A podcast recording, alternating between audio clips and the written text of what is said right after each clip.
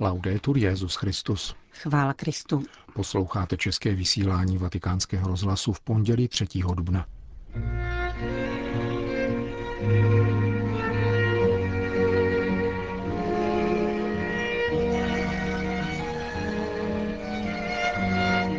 O skaženosti a milosedenství kázal dnes papež František v kapli domu svaté Marty.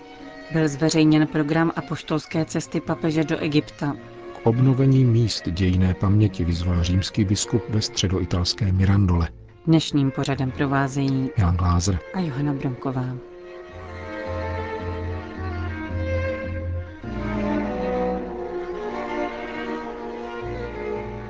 Zprávy vatikánského rozhlasu. Vatikán. Milosrdný soudce Ježíš je naplněním zákona. Tak by se dalo zhrnout kázání papeže Františka při raním v kapli domu svaté Marty. Vybídnul dále k tomu, abychom ve svém srdci nesoudili druhé, nýbrž odpouštěli jim. Papež v homílii komentoval dnešní evangelium, ve kterém se Ježíš obrací k žalobcům, kteří žádají smrt pro ženu přistěženou při cizoložství. Zastavil se také u prvního čtení z knihy proroka Daniela o velmi krásné vdané ženě jménem Zuzana, která je z cizoložství obviněna neprávem dvěma vilnými soudci. Tato žena, poznamenal papež, byla nucena volit mezi věrností božímu zákonu a záchranou vlastního života. V obou těchto epizodách, dodal svatý otec, se tedy střetávají nevinnost s hříchem a skaženost se zákonem, neboť soudci byli v obou případech skažení. Vždycky byli na světě skorumpovaní soudci. Také dnes existují v každé části světa. Proč se člověk skazí? Jednou věcí je hřích. Když zřeším, sklouznu a jsem nevěrný Bohu, usiluji potom o nápravu, nebo se snažím postavit před pána, anebo alespoň vím, že jsem nejednal dobře.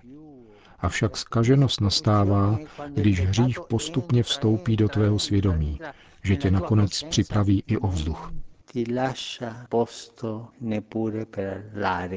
Všechno se pak stává hříchem. To je skaženost. Skažený, pokračoval papež, si beztrestně myslí, že koná dobro.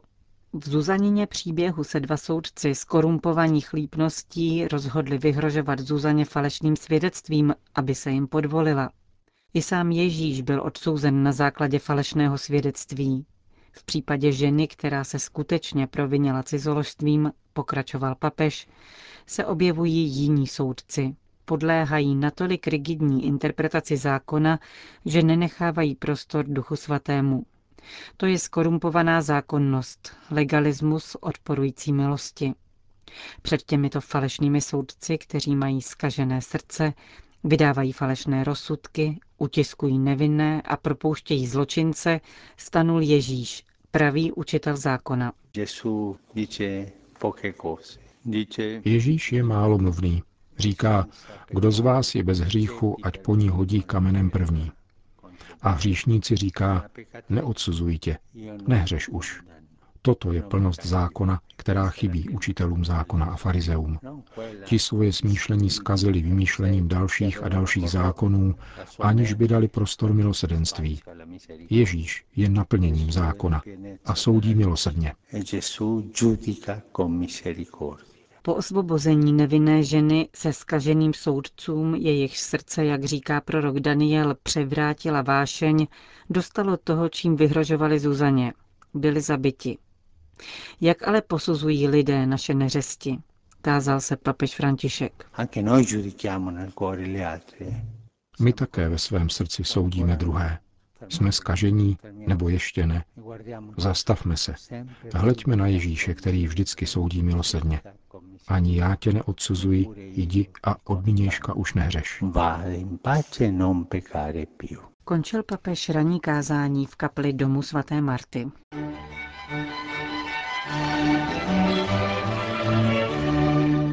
Vatikán, Káhira. Svatý stolec dnes zveřejnil program apoštolské cesty papeže Františka do Egypta, která se ve dnech 28. až 20. dubna ponese pod výmluvným motem Mírový papež v mírovém Egyptě. Během 27 hodin strávených v Egyptské arabské republice papež pronese čtyři promluvy a homílii při mši svaté pro místní nevelké katolické společenství. Ještě větší dopad než papežova slova však pravděpodobně budou mít silně symbolická gesta. Z oficiálního programu totiž vyplývá, že papež nejenom vykoná zdvořilostní návštěvu v prezidentském paláci a u vrchního imáma Mešity al-Azhar, nýbrž společně s Ahmedem al-Tajibem vystoupí na světové konferenci za mír, organizované touto nejvyšší právní autoritou sunnického islámu. O plánu společné světové mírové konference v loni na podzim při mezináboženském setkání v Asizi mluvil delegát pro mezináboženský dialog Káhirské univerzity Al-Azhar. První den návštěvy pak uzavře ekumenické setkání s patriarchou pravoslavné koptské církve Teodorem II. Druhý den pobytu bude plně patřit egyptské katolické komunitě, se kterou bude papež František slavit Eucharistii na dosud blíže neuvedeném místě. Podle informací lokálního tisku by se mohlo jednat o městský stadion. Pomši svaté Petrův nástupce poobědvá s egyptskými biskupy a poté promluví na modlitebním setkání s kněžími, řeholníky, řeholnicemi a seminaristy. Do Vatikánu se vrátí v sobotu 29. dubna ve večerních hodinách. Vatikán Vídeň. Nastal čas zastavit obchodování s lidmi, které je závažnou formou moderního otroctví a ostudnou metlou lidstva, píše papež František v poselství účastníkům 17. konference proti obchodování s lidmi, kterou dnes ve svém vídeňském sídle uspořádala Organizace pro bezpečnost a spolupráci v Evropě. Svatý stolec na ní zastoupil a papežův list přečetl otec Michael Czerny, který v novém vatikánském úřadě pro migranty a uprchlíky pracuje jako zastupující sekretář odboru. Jeho přímým nadřízeným je papež František, který se rozhodl k osobnímu vedení zmíněné sekce. Je třeba rozhodně zakročit proti obchodu s lidmi, který je ostudným jevem hyzdícím tvář moderního lidstva. Vyzývá papež a označuje za skandální a šokující odhalení, že obchod s lidmi probíhá v každé zemi a patří k nejziskovějším biznisům této planety. A to navzdory tomu, že se jedná o formu otroctví, zločin proti lidskosti, závažné porušování lidských práv a krutou metlu, kterou je nutné odsoudit ještě silněji, pokud se týká dětí zdůrazňuje svatý otec a vyzývá účastníky konference k vyvinutí veškerého úsilí, aby zvýšili povědomí o tomto jevu a lépe koordinovali vládní, legální a sociální snahy o záchranu milionů dětí i dospělých. Papež žádá účastníky vídeňské konference o zvýšené preventivní úsilí, které by zabránilo zvyšování počtu obětí obchodu s lidmi a nuceného otroctví a žehná všem, kteří se zasazují o vymícení tohoto hrůzného zločinu v evropských zemích.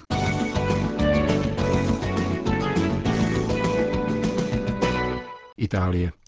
Nejenom renesanční filozof a humanista Giovanni Pico della Mirandola či katolický kněz Zeno Saltini Zakladatel hnutí Nomadelfia jsou známými rodáky 20-tisícového městečka Mirandola, kam papež František zavítal v neděli odpoledne v rámci pastorační návštěvy do kraje Emilia Romáňa.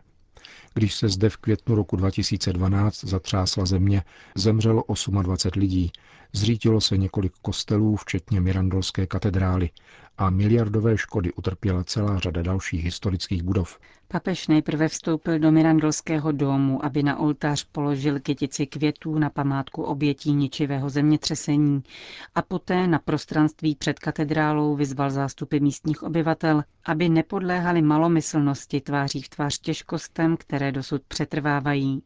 V úvodu promluvy připomenul okamžitý zájem a starost svého ctěného předchůdce Benedikta XVI., který kraj navštívil bezprostředně po zemětřesení a ubezpečil o trvalé podpoře a sympatiích celé církve. Zároveň ocenil důstojnost a pracovitost místních lidí navzdory mnoha utrpěným vnitřním ranám. V bolestných událostech jste rozpoznali a přijali tajemnou přítomnost Otce, který i v těch nejtěžších zkouškách miluje. Rány byly uzdraveny. Ano, byly uzdraveny. Jizvy však zůstávají a po celý život zůstanou. Kéž vám pohled na tyto jizvy dodává odvahu, abyste nadále rostli a vychovávali svoje děti v oné důstojnosti a v onom duchu naděje a odvahy, které jste měli ve chvílích bolesti. Papež poukázal na značné škody, které zemětřesení způsobilo na historických a uměleckých památkách středoitalského kraje, které, jak dodal, jsou symbolem spirituality a civilizace veškerého lidu. a neváhal se obrátit s důraznou žádostí na příslušná místa státní zprávy a politiky. Velmi mnoho bylo již vybudováno. Je však nyní velice důležité rozhodně se zasadit o obnovu historického jádra, které je místem dějiné paměti a tvoří neodmyslitelné prostory společenského a církevního života. Jsem si jist, že všem aktérům nebude chybět dobrá vůle, aby byla zajištěna rychlá realizace nezbytných prací pro obecné dobro. Na doklad papežových slov oznámil místní biskup Monsignor Francesco Cavína, že diecéze obdržela nezbytná stavební povolení a v krátké době zahájí renovaci Mirandolské katedrály. Svatý otec poté se stoupil z pódia a ještě dlouze zdravil schromážděné obyvatele.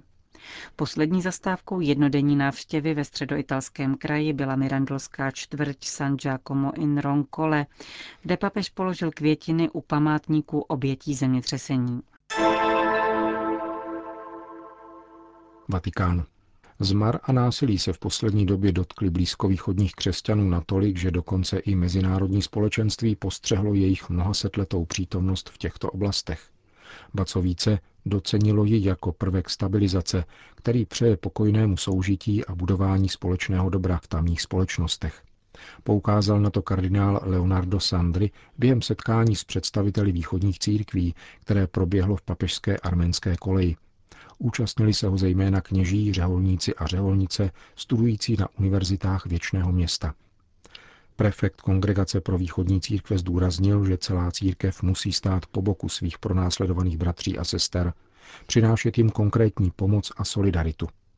Máme jistotu, že všechny režimy a království teroru dříve či později pominou, protože věčný je pouze Bůh, řekl kardinál Sandry. Jev dodal, nesmíme zapomínat, že právě Blízký východ je kolébkou křesťanství. Šéf Vatikánského úřadu pro východní církve poukázal také na nesmírný význam papežské cesty do Egypta plánované na konec dubna. Bude to prorocká cesta, řekl. V této zemi se skryla před pronásledováním svatá rodina – proto je to svatá země. Svatá země v ohromném muslimském státu. Kardinál Sandry zdůraznil ekumenický rozměr cesty, ale také její význam pro dialog s islámským světem. Papež v Egyptě připomene, že pokojné soužití křesťanů a muslimů je možné, řekl kardinál Sandry.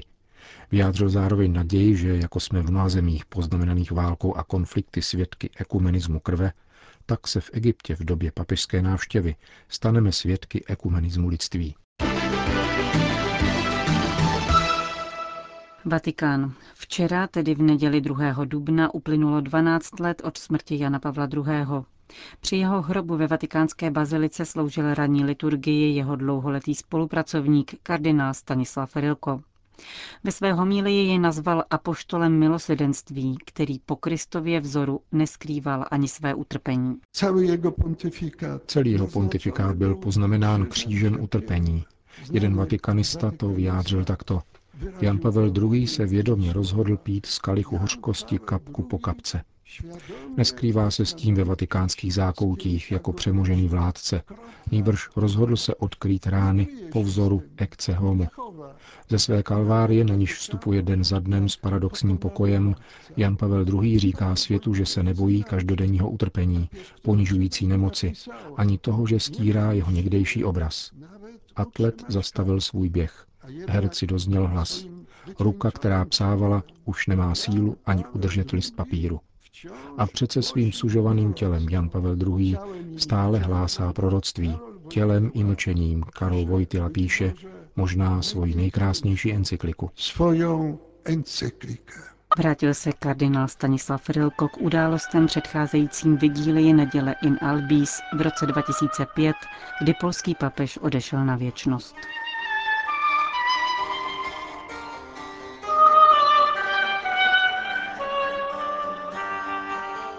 Končíme české vysílání vatikánského rozhlasu. Chvála Kristu. Laudetur Jezus Christus.